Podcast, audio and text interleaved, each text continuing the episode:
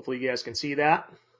Um, this is kind of just, I want to give you guys kind of an update of what's been going on. So, uh, I've already shared with many of you this morning, uh, you know that Isaac came down with COVID last week.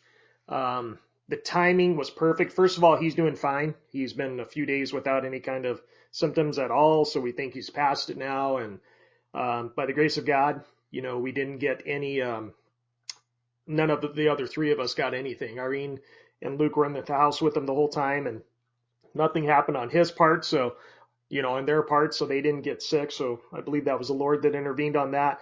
The timing was absolutely a God thing. Um, it would have been very complicated if it did not happen exactly the way that it happened. Um, I was I was flying out on Thursday morning uh, to go to the Bible College in Murrieta, where Melinda is going to school, which you see that picture right there. Um, had I not left on that exact day, uh, it would have really complicated things, uh, both for you know my job, uh, ministry. I mean, just all kinds of stuff.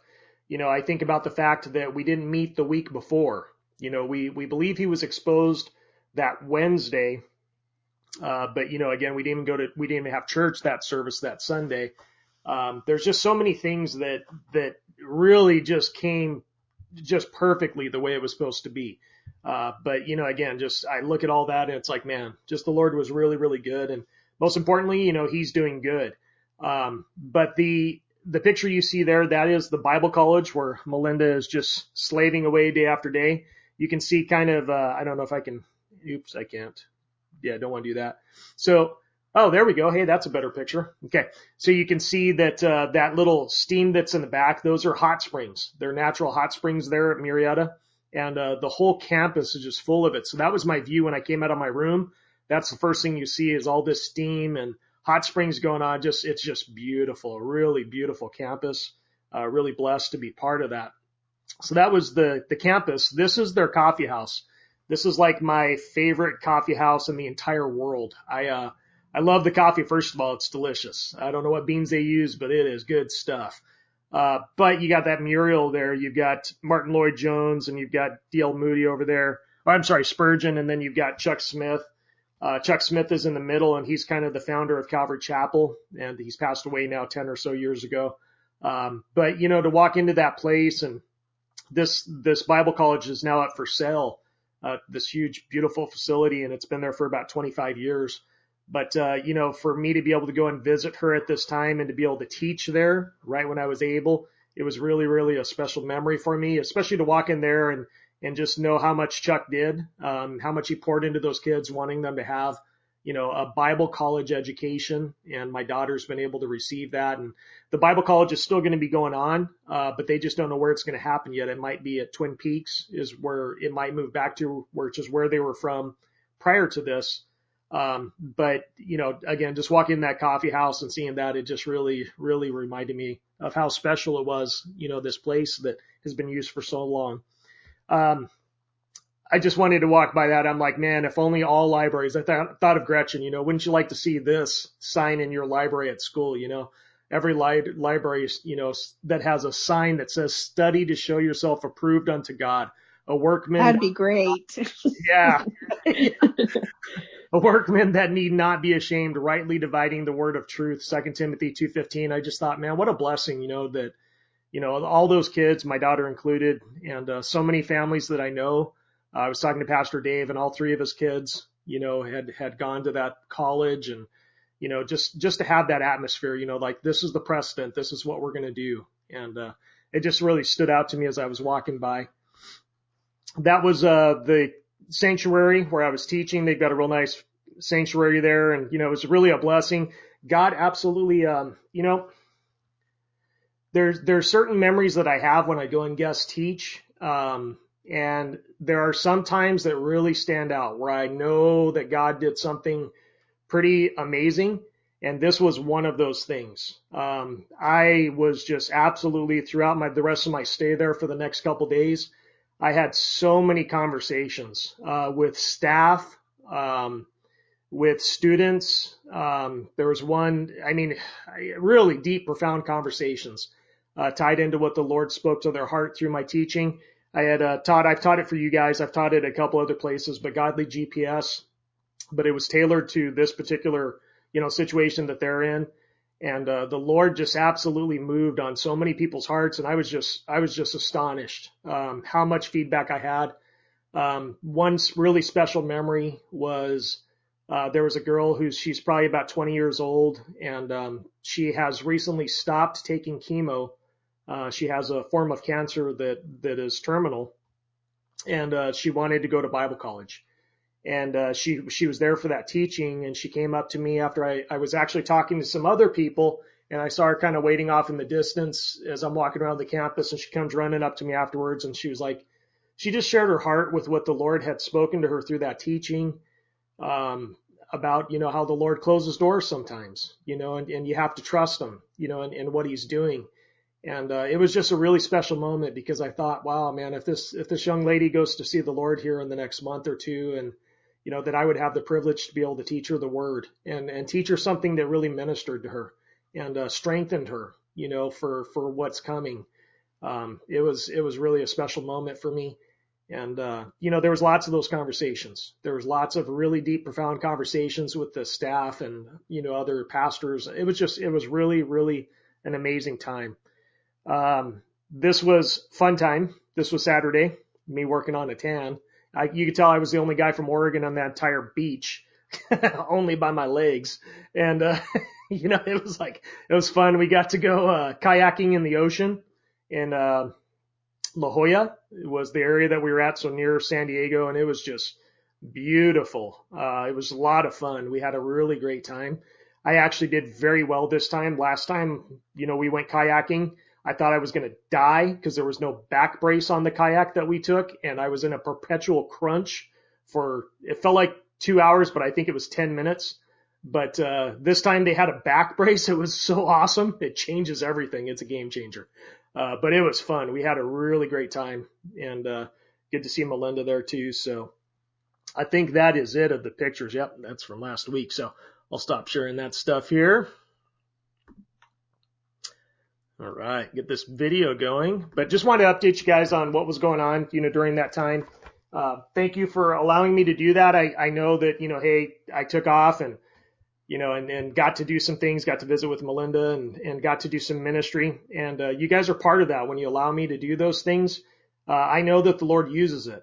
And, um, sometimes I wish I, I wish you guys could see what God does, you know, whenever I get into those situations, cause I just kind of walk out of it humbled. Um, at how God uses some of those things in people's lives. And uh, I just thank you for your prayers and thank you for you guys, you know, supporting me so that I can do those things because it, it really was it was life changing for um, for for myself, uh, refreshing, and it was life changing for you know some other people and some answers that they needed from the Lord, and the Lord provided it. So, anyways, I just would like to share that with you guys. So, why don't we go ahead and uh, let's open up our Bibles to Genesis chapter 31, and let's pray and then we'll get going here.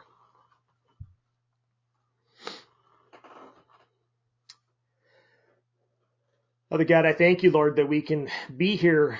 You know, this is, you know, as we've always said, this is not ideal. We know that. Uh, but it is, it's sufficient. Uh, I really do believe so, Lord. Um, what an amazing age that we can still, you know, not just watch something on TV, but we can have some interaction and there can be some fellowship and, and Lord, I thank you for that. I thank you that we have that as an option for us. Uh, you know, it's a good option for us.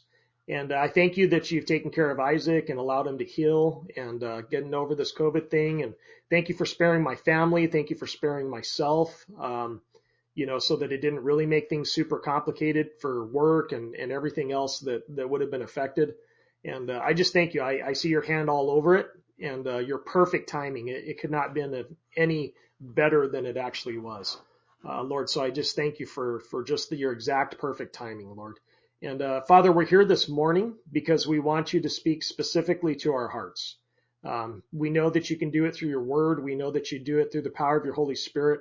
Would you please speak mightily to each of our hearts and uh, just help us to understand what it is you're trying to teach us in the circumstances that we are in right now in life. In Jesus' name we pray. Amen. So two weeks ago, we were in Genesis 30 where, you know, Jacob and Laban had really come to an agreement that whatever spotted or streaked or otherwise blemished sheep or goats, you know, would become Jacob's compensation for his many years of service uh, that he had been doing. And Laban and his sons, though, if you remember, they had come up with a plan in the midst of that. And their plan was they were going to cheat him. They they agreed to it. They're like, okay, so here's the deal. Any kind of, you know, if any of the spotted or streaked sheep or goats come out, they're yours, and the rest of them are mine. So basically, the rejects, the blemished ones, you can keep, and everything else we keep. And that's how he was going to start kind of his his nest egg for his family. Uh, and they they basically took all of them instead of letting them starting let them start with something. They took all of those, and Laban gave them to his sons. So that, that wasn't part of the deal. It was supposed to be Jacob. So he started with nothing. Once again, he was cheated by Laban, uh, the way that, that he had done a few times before that. Um, but God intervened, even though, you know, he was, he was in a bad situation and it was very clear that he had been taken advantage of. Genesis chapter 30 verse 43 said, and the man became very rich. He had many flocks, female and male slaves, and camels and donkeys. So despite the fact that Laban had done what he had done and he had gotten away with seeming to take advantage of him one more time, the Lord intervened on Jacob's behalf and the Lord took care of it and he increased his riches just in an astounding way. So it was really cool to see how God was still working even in a situation that didn't look so good for him. In chapter 31, we see how Laban and his sons are going to start to react to all this situation. So it says in 31:1, now Jacob heard what Laban's sons were saying. Jacob has taken all that was our father's and has built his wealth from what belonged to our father. And Jacob saw Laban's faith, face that his attitude toward him was not the same as before. And the Lord said to him, go back to the land of your ancestors and to your family, and I will be with you. You know, right away I see how God works so often. This is how I see God work in our lives and in my life so many times. You see that combination of of that God-given intuition that God gives us. You know, like the Lord stirring, the Lord speaking something to our heart when we're in a difficult circumstance. But we combine that with just our natural abilities, what we see. You know, he first he heard what they were saying and then he saw Laban's change of attitude towards him. It was then that the Lord gave him specific, you know, leading on what he needed to do, specific directions on what he needed to take.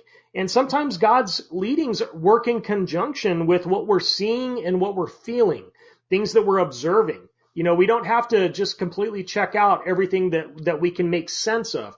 There are some things that we can make sense of, that we look at situations and we're like, trouble's brewing. You know, we can see it. That person's attitude is changing towards me.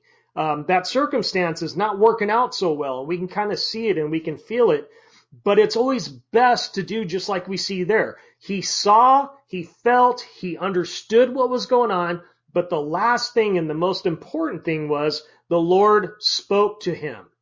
The Lord spoke to him.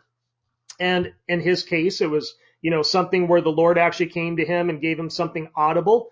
But I liken that to, you know, sometimes being in the Word of God. You know, there's times where we're going through a tough situation, or maybe we've got friction or, you know, some sort of contention in our life with someone else. And we're like, Lord, I see trouble brewing. I see that this person is trying to take advantage of me or they're upset with me or, you know, maybe I feel like they're, we need to have a split. We need to get away from each other, whatever it is, some distance in our relationship.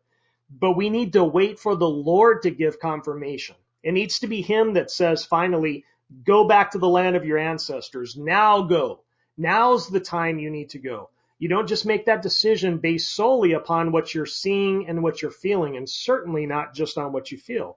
The Lord knows exactly when we're supposed to either stay or go, and we need to be patient and we need to trust Him and wait for that exact timing. He will give the confirmation, and it often comes through His Word, uh, where He gives the confirmation of now's the time. This is what I want you to do.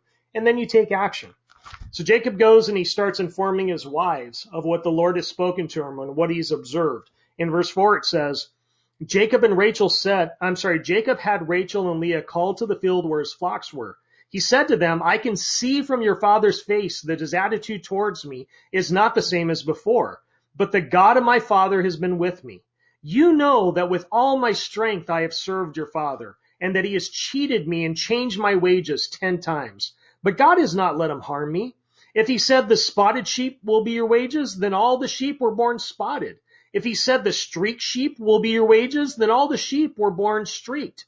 God has taken away your father's herds and given them to me and given them to me. You know, I like verse six where it says, you know that with all my strength I have served your father. What a blessing it is, you know, if you find yourself in a difficult circumstance, whether it's in a marriage or it's a uh, maybe a business dealing or maybe it's your job, you know, who knows what the circumstance is, but what a blessing it is if you're able to maintain your honor and your conduct in the midst of a difficult circumstance. Because there's always that temptation to flesh out. There's always that temptation to get even or give them what they deserve.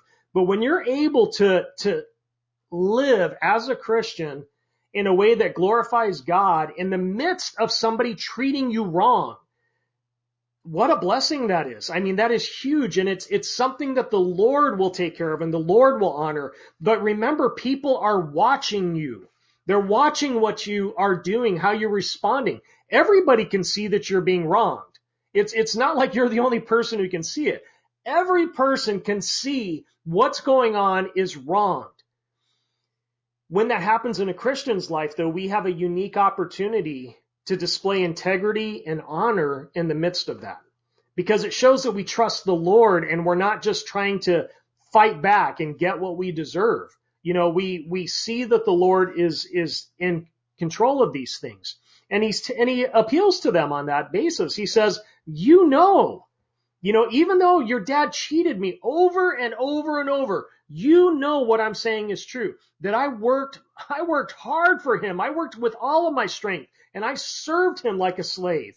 I still kept up my end of the bargain, even though he was taking advantage of me for all these years. We need to make sure that we don't allow people in the way that they treat us to dictate the way that we respond. Because sometimes the way that we respond is more sinful than the thing that they did against us in the first place. We are on display even when we're being wronged. We are on display. You know, verse seven you know, you see that he says in verse seven and nine, he talks about the fact that, you know, he cheated me and changed my wages 10 times, but this is important. But God has not let him harm me. Do you see that balance? He did cheat him. He did change his wages. There were things that he did that he got away with, that he succeeded in. But still, Jacob looked at that and said, but God did not let him harm me. And that's, that's an important perspective that we need to keep, just like at the very end, you know, where he says in verse nine, God has taken away your father's herds and given them to me. Jacob had learned, he had grown to understand that even if God allowed him to go through a t- time of suffering or if somebody was going to wrong him, that that they could only get away with so much. God was still protecting him uh, from any kind of harm that would have been over the top. It was still God in control of the circumstance. You know, in verse 10 it says, you know, he goes on to explain how God made it known to him, known to him that he was going to be with him through this circumstance. It says, when the flocks were breeding, I saw in a dream that the streaked, spotted, and speckled males were mating with the females. In that dream, the angel of God said to me, Jacob, and I said, here I am.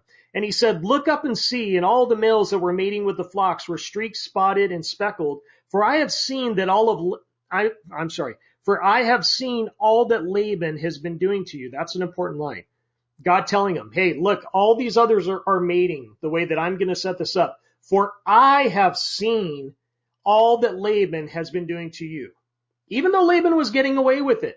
You know, from an earthly perspective, Laban was winning. He was succeeding in making his life miserable. But God says, I'm still in control. I'm dictating the way that all this is happening. I'm arranging it the way it's supposed to be because I have seen what Laban is doing. We have to remind ourselves sometimes in the midst of these things that even if it seems like nobody else cares or even if it seems like does anybody is anybody going to stop this? Why am i the only one who can tell? I'm being wronged here. God is still aware. God still sees. He's still very active in the situation and he knows how that person is treating you. He knows what they're doing that is wrong even if they seem to be getting away with it from an earthly perspective. God is still keeping tabs. God still understands and he finishes off in verse 13. You know, I love this part. I am the God of Bethel, where you poured oil on the stone marker and made a solemn vow to me. Get up, leave this land, and return to your native land. God stops him. He tells him, number one, I'm orchestrating the events that are taking place. He's trying to cheat you. I know that he's trying to cheat you, but I'm setting it up to where I will still bless you, even in the midst of that. You're still going to be blessed by me because the blessings come from me, not him, not his circumstance. He can't dictate how blessings are going to happen in your life. I'm the provider of blessings. So he says, okay, I'm going to be doing that. I'm going to make sure that all these things happen, just like I said, and you're going to be blessed. But on top of that, he says, I am the God of Bethel. Why would he say that? He said that because if you remember at the beginning of his journey when he left, remember he left because he was being chased out of town by his brother Esau because Esau wanted to kill him because he stole the blessing. He connived and he cheated and he was cheating them just like he's being cheated now, right?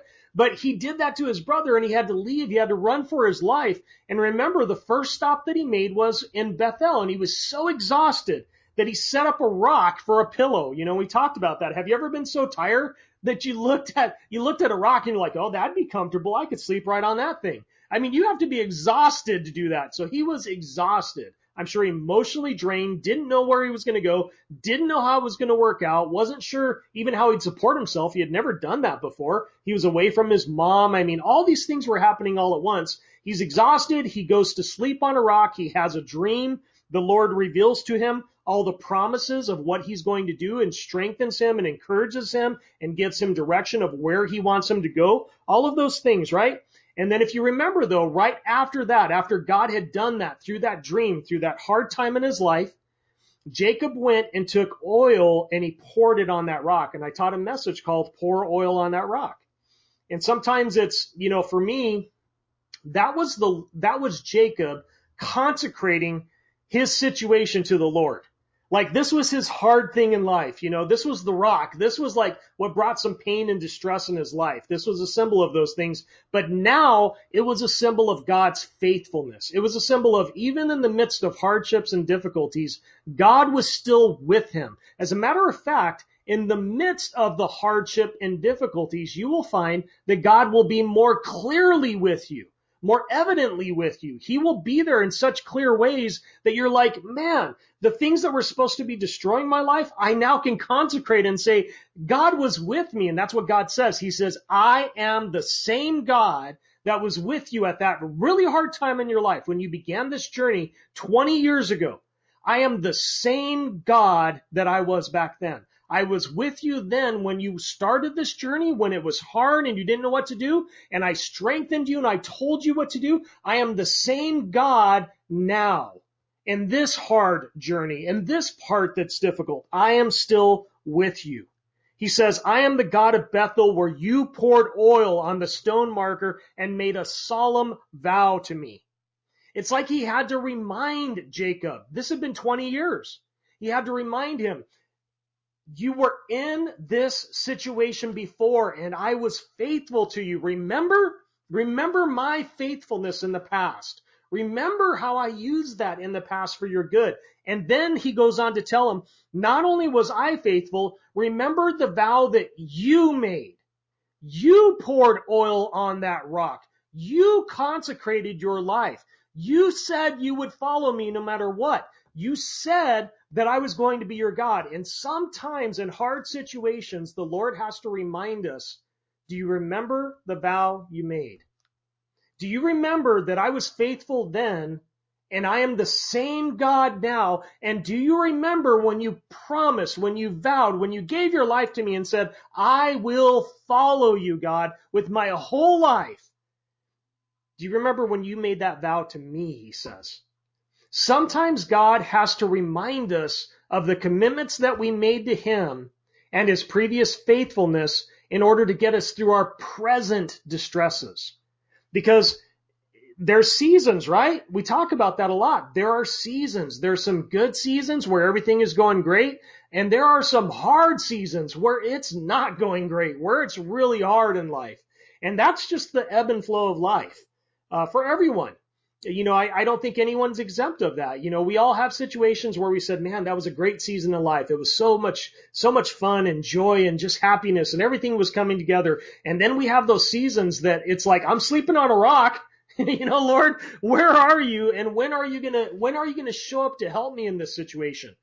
And God reminds us, even in those future seasons that occur, I'm still the same God. I'm the same God that was with you back then. I am the same God that is with you now. And do you remember when you said that you were going to give your life to me? Do you remember? Do you remember when you said that you trusted me? Do you remember when you said, I will follow you, God? Do you remember those things? Because now you need to follow me. Now is when you gotta, you gotta put the work in because it's not coming so easily. Now you really have to trust me.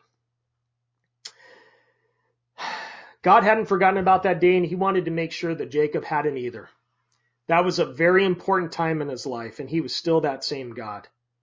So here's how his wives responded when he did that. In verse 14 it says, Then Rachel and Leah answered him, Do we have any portion or inheritance from our, in our father's family?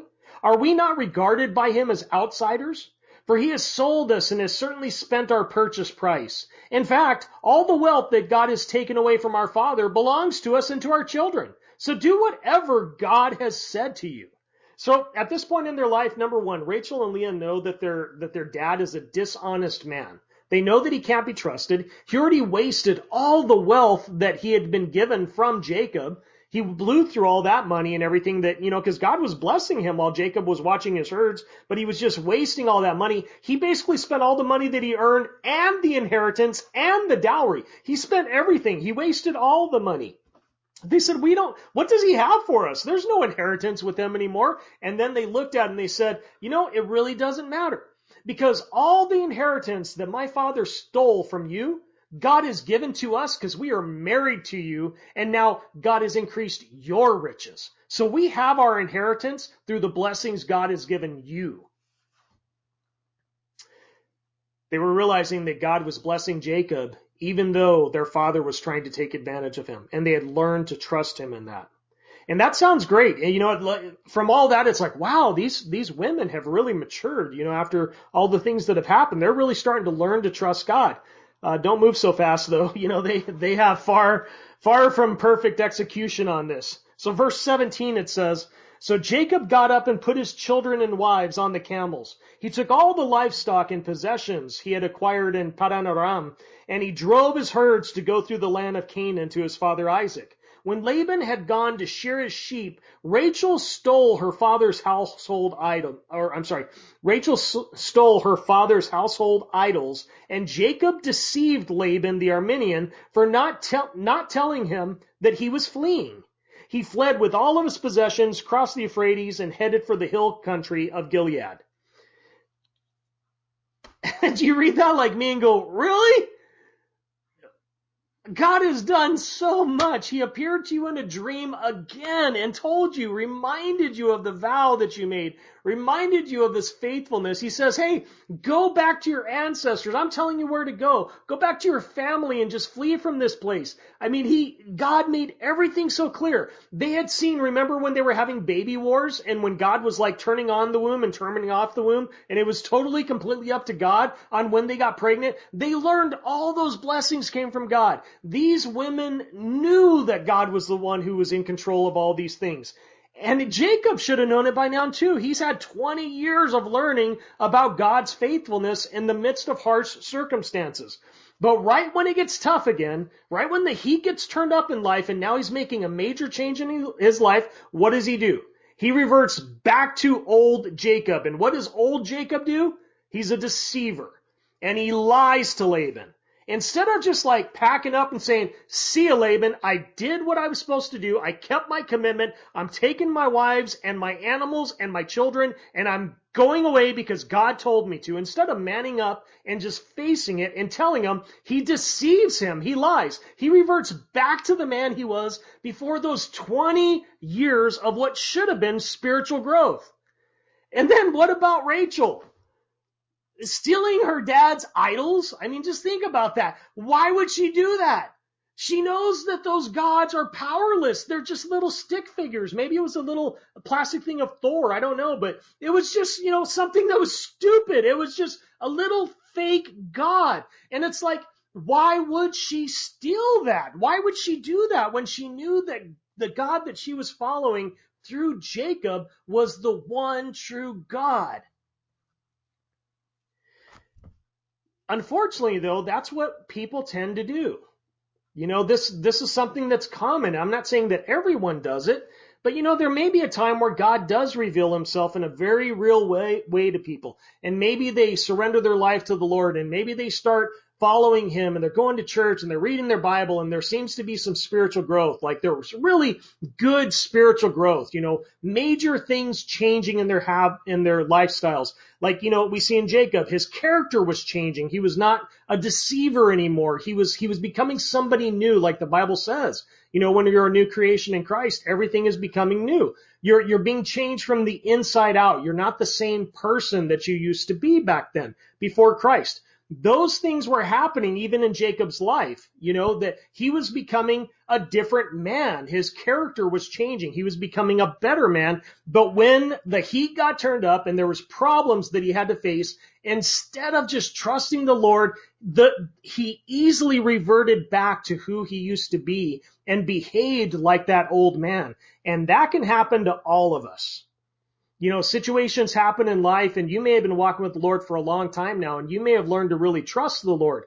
But when things really get hard in life, there is always the temptation and this undercurrent in your life trying to sweep you back to who you used to be and trying to get you to respond like you used to respond prior to Christ. And you need to be very, very aware of that, that that's something the enemy is constantly coming at you, trying to get you to do, to be that same guy that you used to be or that same gal that you used to be.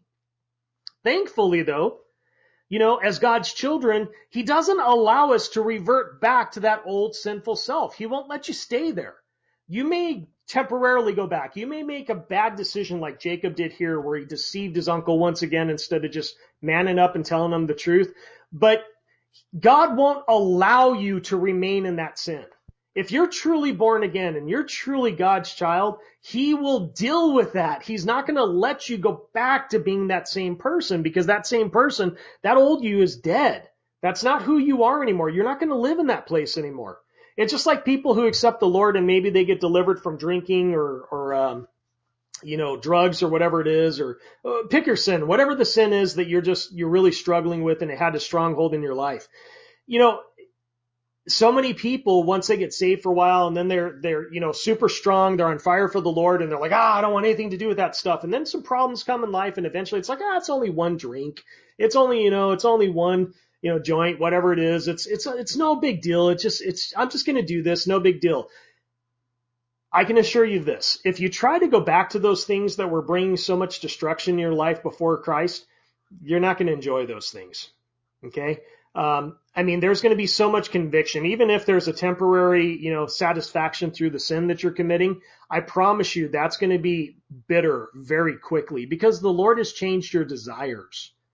The things that, that you used to do that you thought brought so much satisfaction in your life, you're not going to get that satisfaction out of trying to do those things once you're born again.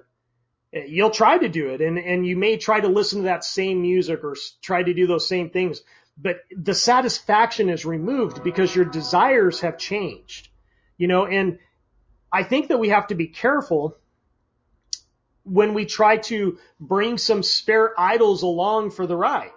You know, it's like, okay, well, just in case God doesn't work out, I'm going to bring these little fake gods with me, these little idols that I can pack with me. And that way, if things go bad, I can use those things again. God doesn't allow you to bring spare idols along the journey with him.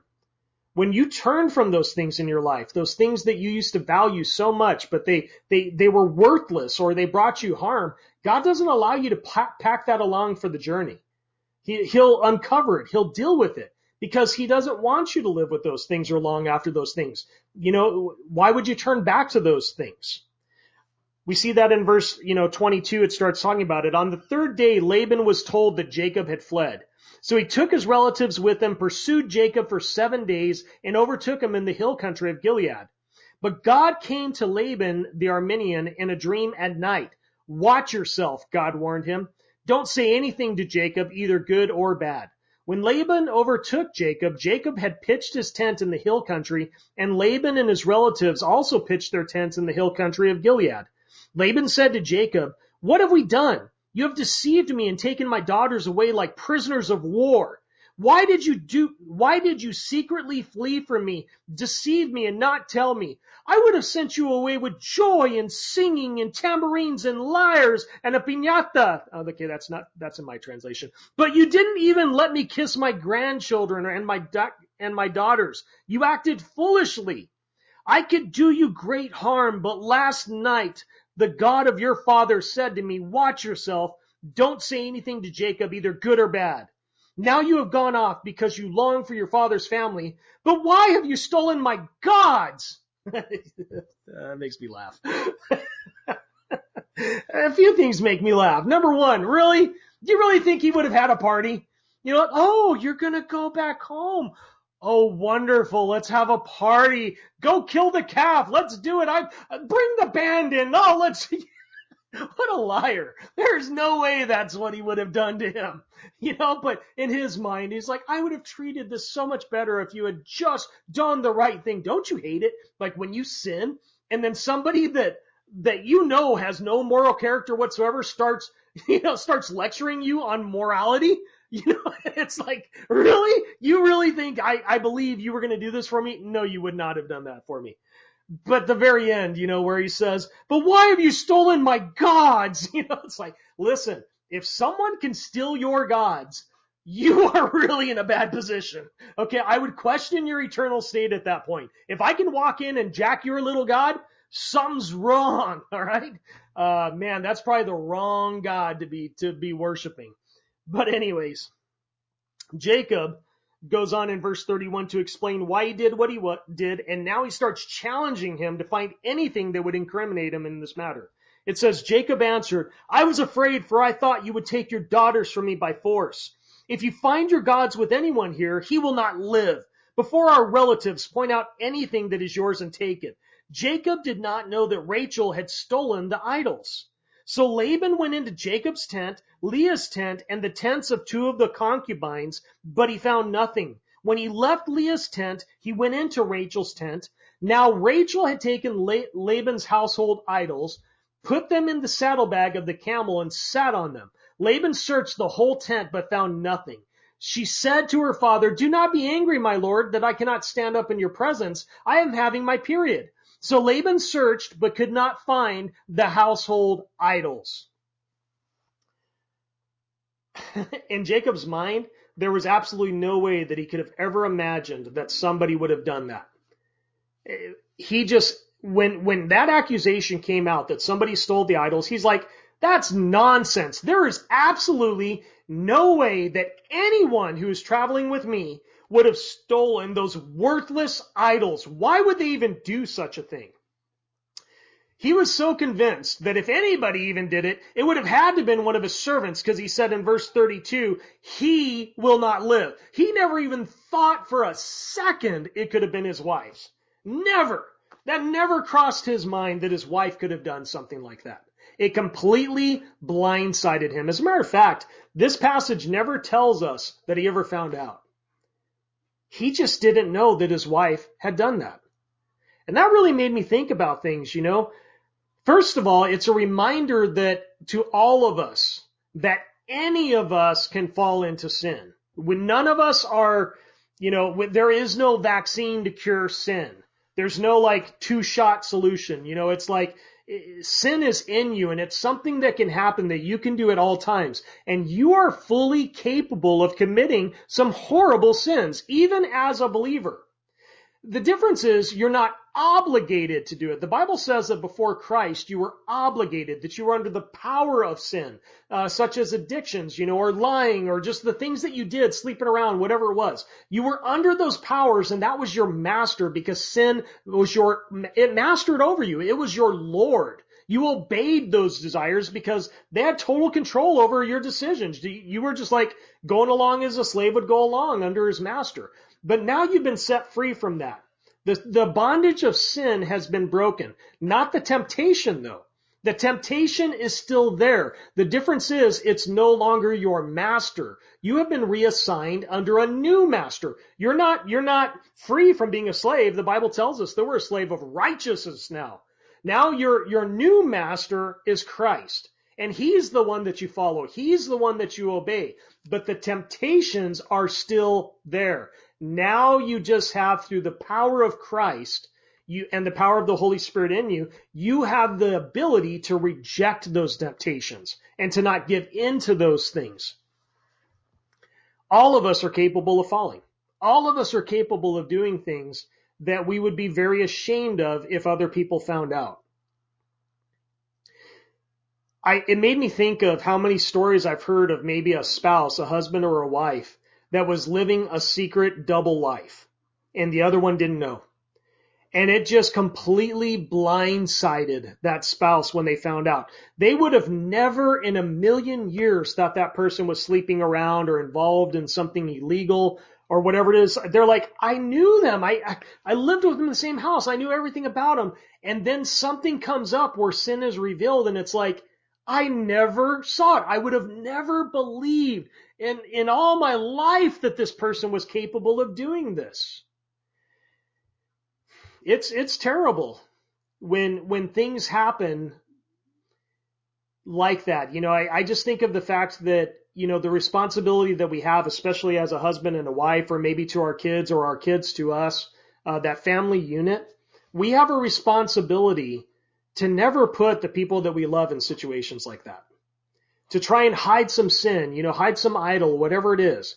And, and, you know, our family may be like, there's no way this person would ever do it. And they would just be destroyed if they knew the truth.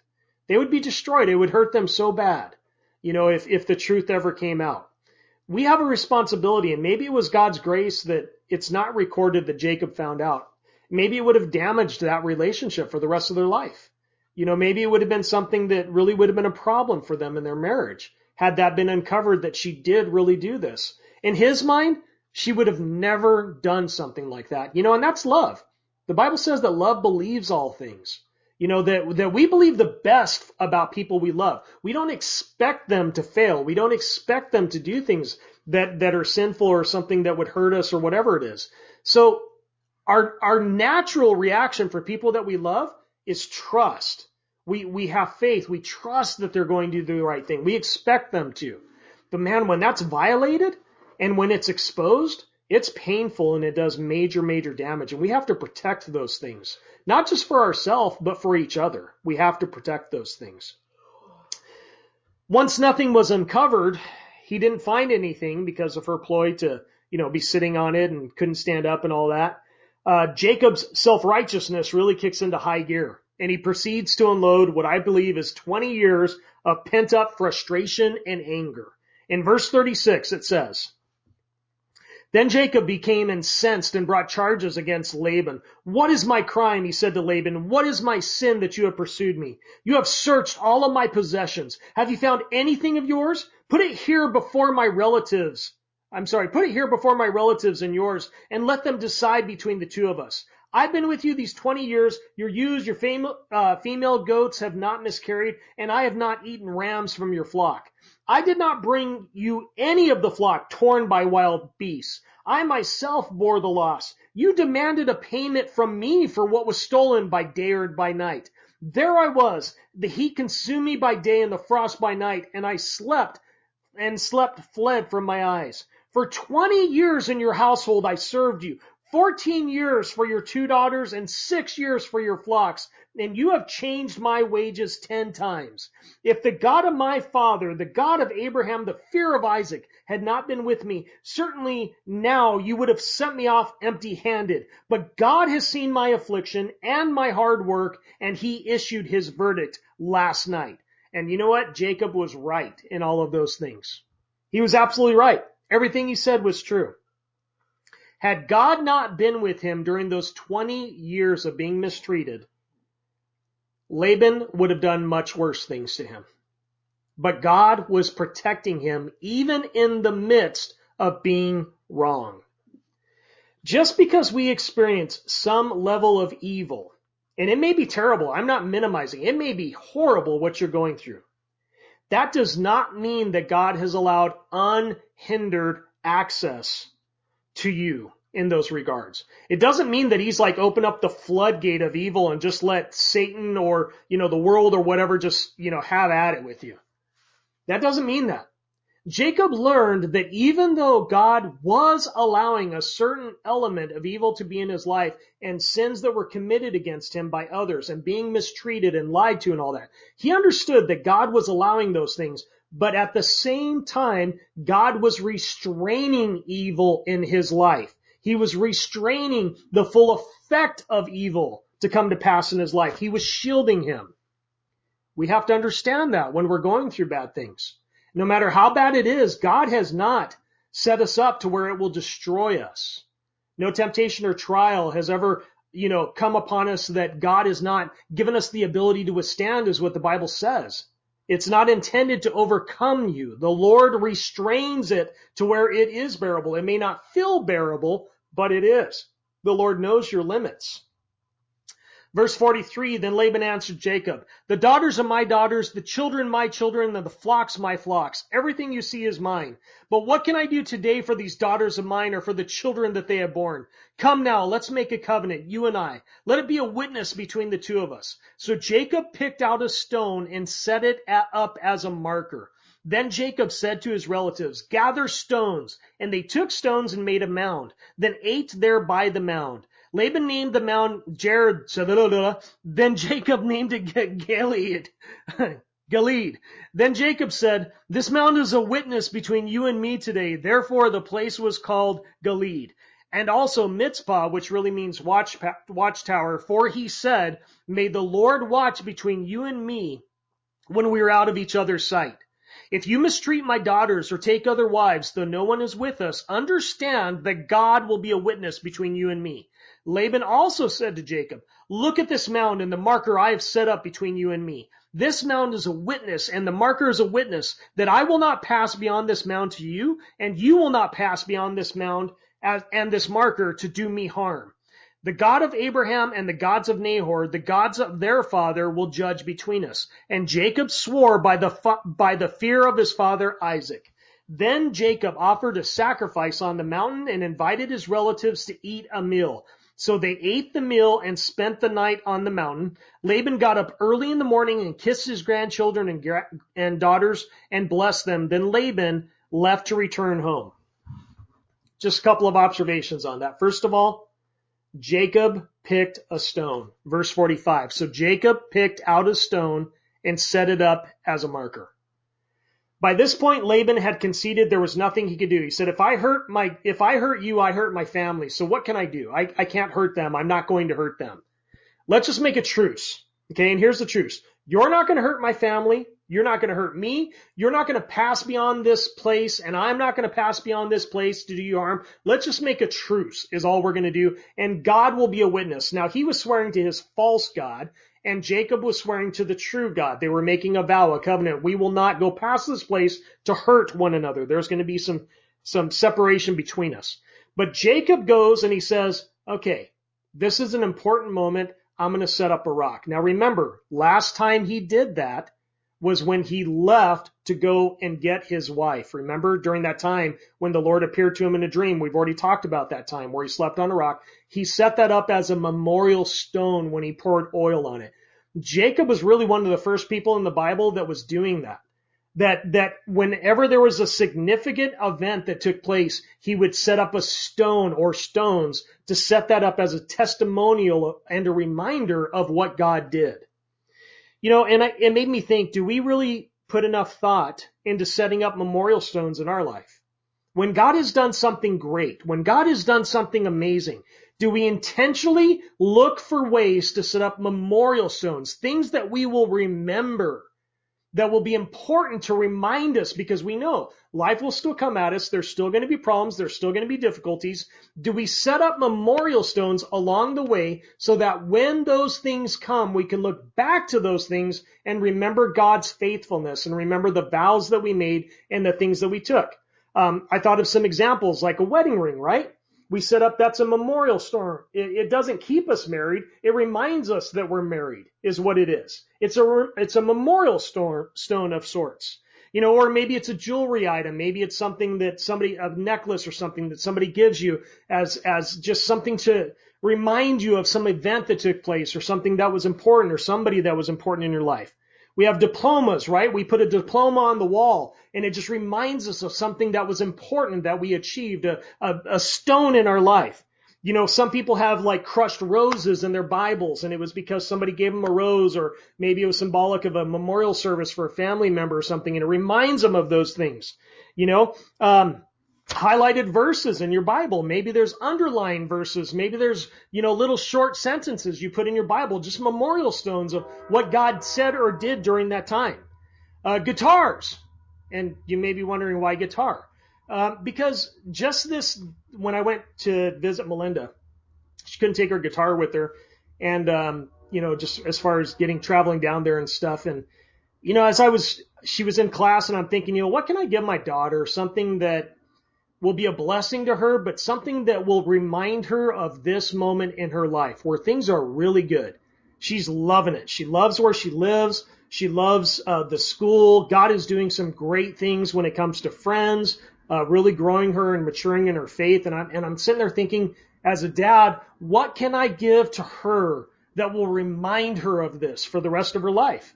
And, and the thought came to me, and I know my wife will laugh at this, but the thought was like a guitar you know, I want to get her a nice guitar. I want her to have something that, number one, she's going to be, she's staying there through the summer now because she's working on staff. So we're not going to see her. So there's not going to be a lot of students on campus. So she's going to be alone for a lot of those times.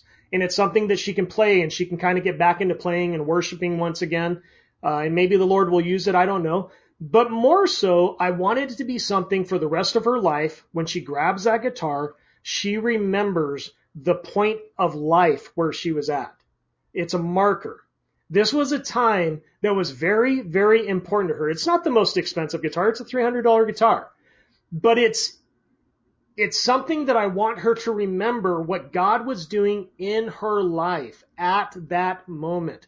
And every time she plays it, something she can keep for the rest of her life, she can remember what God was doing in his faithfulness at that point in her life. It was a memorial stone is what I wanted it to be. And I told her that when I gave it to her. It's yes, I want you to play guitar and I want you to enjoy it and be blessed by that. But more so, I want you to remember this season of life for the rest of your life, no matter what comes your way. I want you to remember this. We have to be intentional about setting up memorial stones. And all the guys are like, I'm buying a gun. I need a stone. You know, that's not what I'm saying. Uh, well, maybe I am. I don't know. Okay. But we need to be intentional about what memorial stones we set up in life. Are, are you looking for something to, to encapsulate something that God has done? We need to do that for each other and, and let God use that. That's where we're going to leave off here today. I want us just to remember, first of all, that this was a messy situation. Jacob had made a lot of mistakes over these 20 years. You know, you think about it, he used deception to initially end up in this situation, running for his life. He was cheated by his uncle Laban and ended up with two wives instead of just the one and their concubines. He was forced to serve that man for 14 years for those wives because he had no money. Uh, his wives were fighting against each other, constantly having baby wars, trying to see who could have the most kids. And to top it off, Jacob spent another six years trying to build up a nest egg just so that he could support his own family and break away from his uncle. All the while, Laban and his sons were cheating him and changing the terms and doing everything they could to stop that from happening. And then it ended with this contentious departure where he lied to Laban and Rachel stole their idols. I mean, you look at the 20 years and it's like it was a mess. It was not smooth. It was a hard, hard 20 years of his life. This was a long, difficult, sin stained, hard season of life. And you know what? God was still working all the way through it. God was orchestrating things through it. Even though there was horrible things going wrong, God was still working. As a matter of fact, we're going to see that God is going to establish the nation of Israel through this man. And all these things that have been happening had to take place. I'm not saying that they were right decisions. I'm not saying that this is the exact path that God wanted to happen, but it is the path that did happen, mistakes and all, everything that was messed up in this whole thing. And God was still using it for a purpose. And that's what I want you to remember. God is still working even in the midst of our messes. God is still working. I am not challenging you to go and mess it up so that God will still work. I'm not telling you to just, you know, cast off restraint and do whatever you want. What I'm telling you is don't give up hope.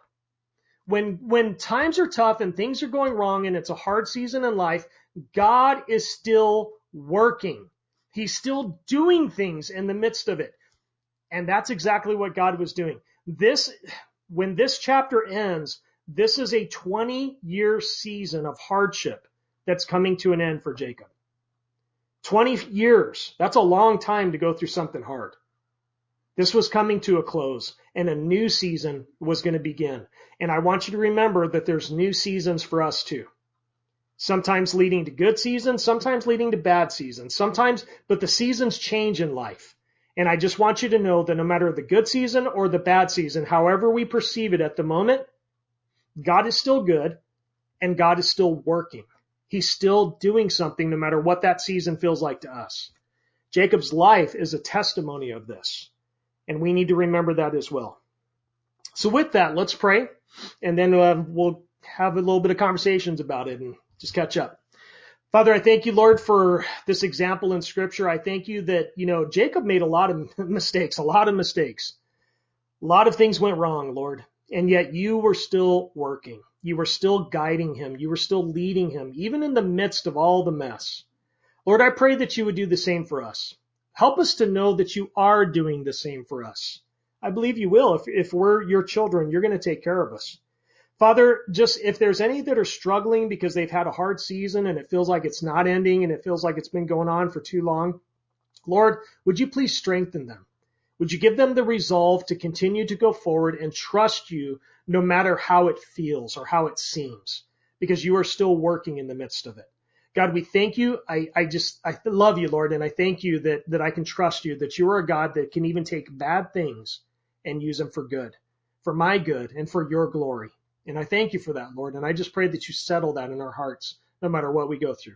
In Jesus' name we pray. Amen.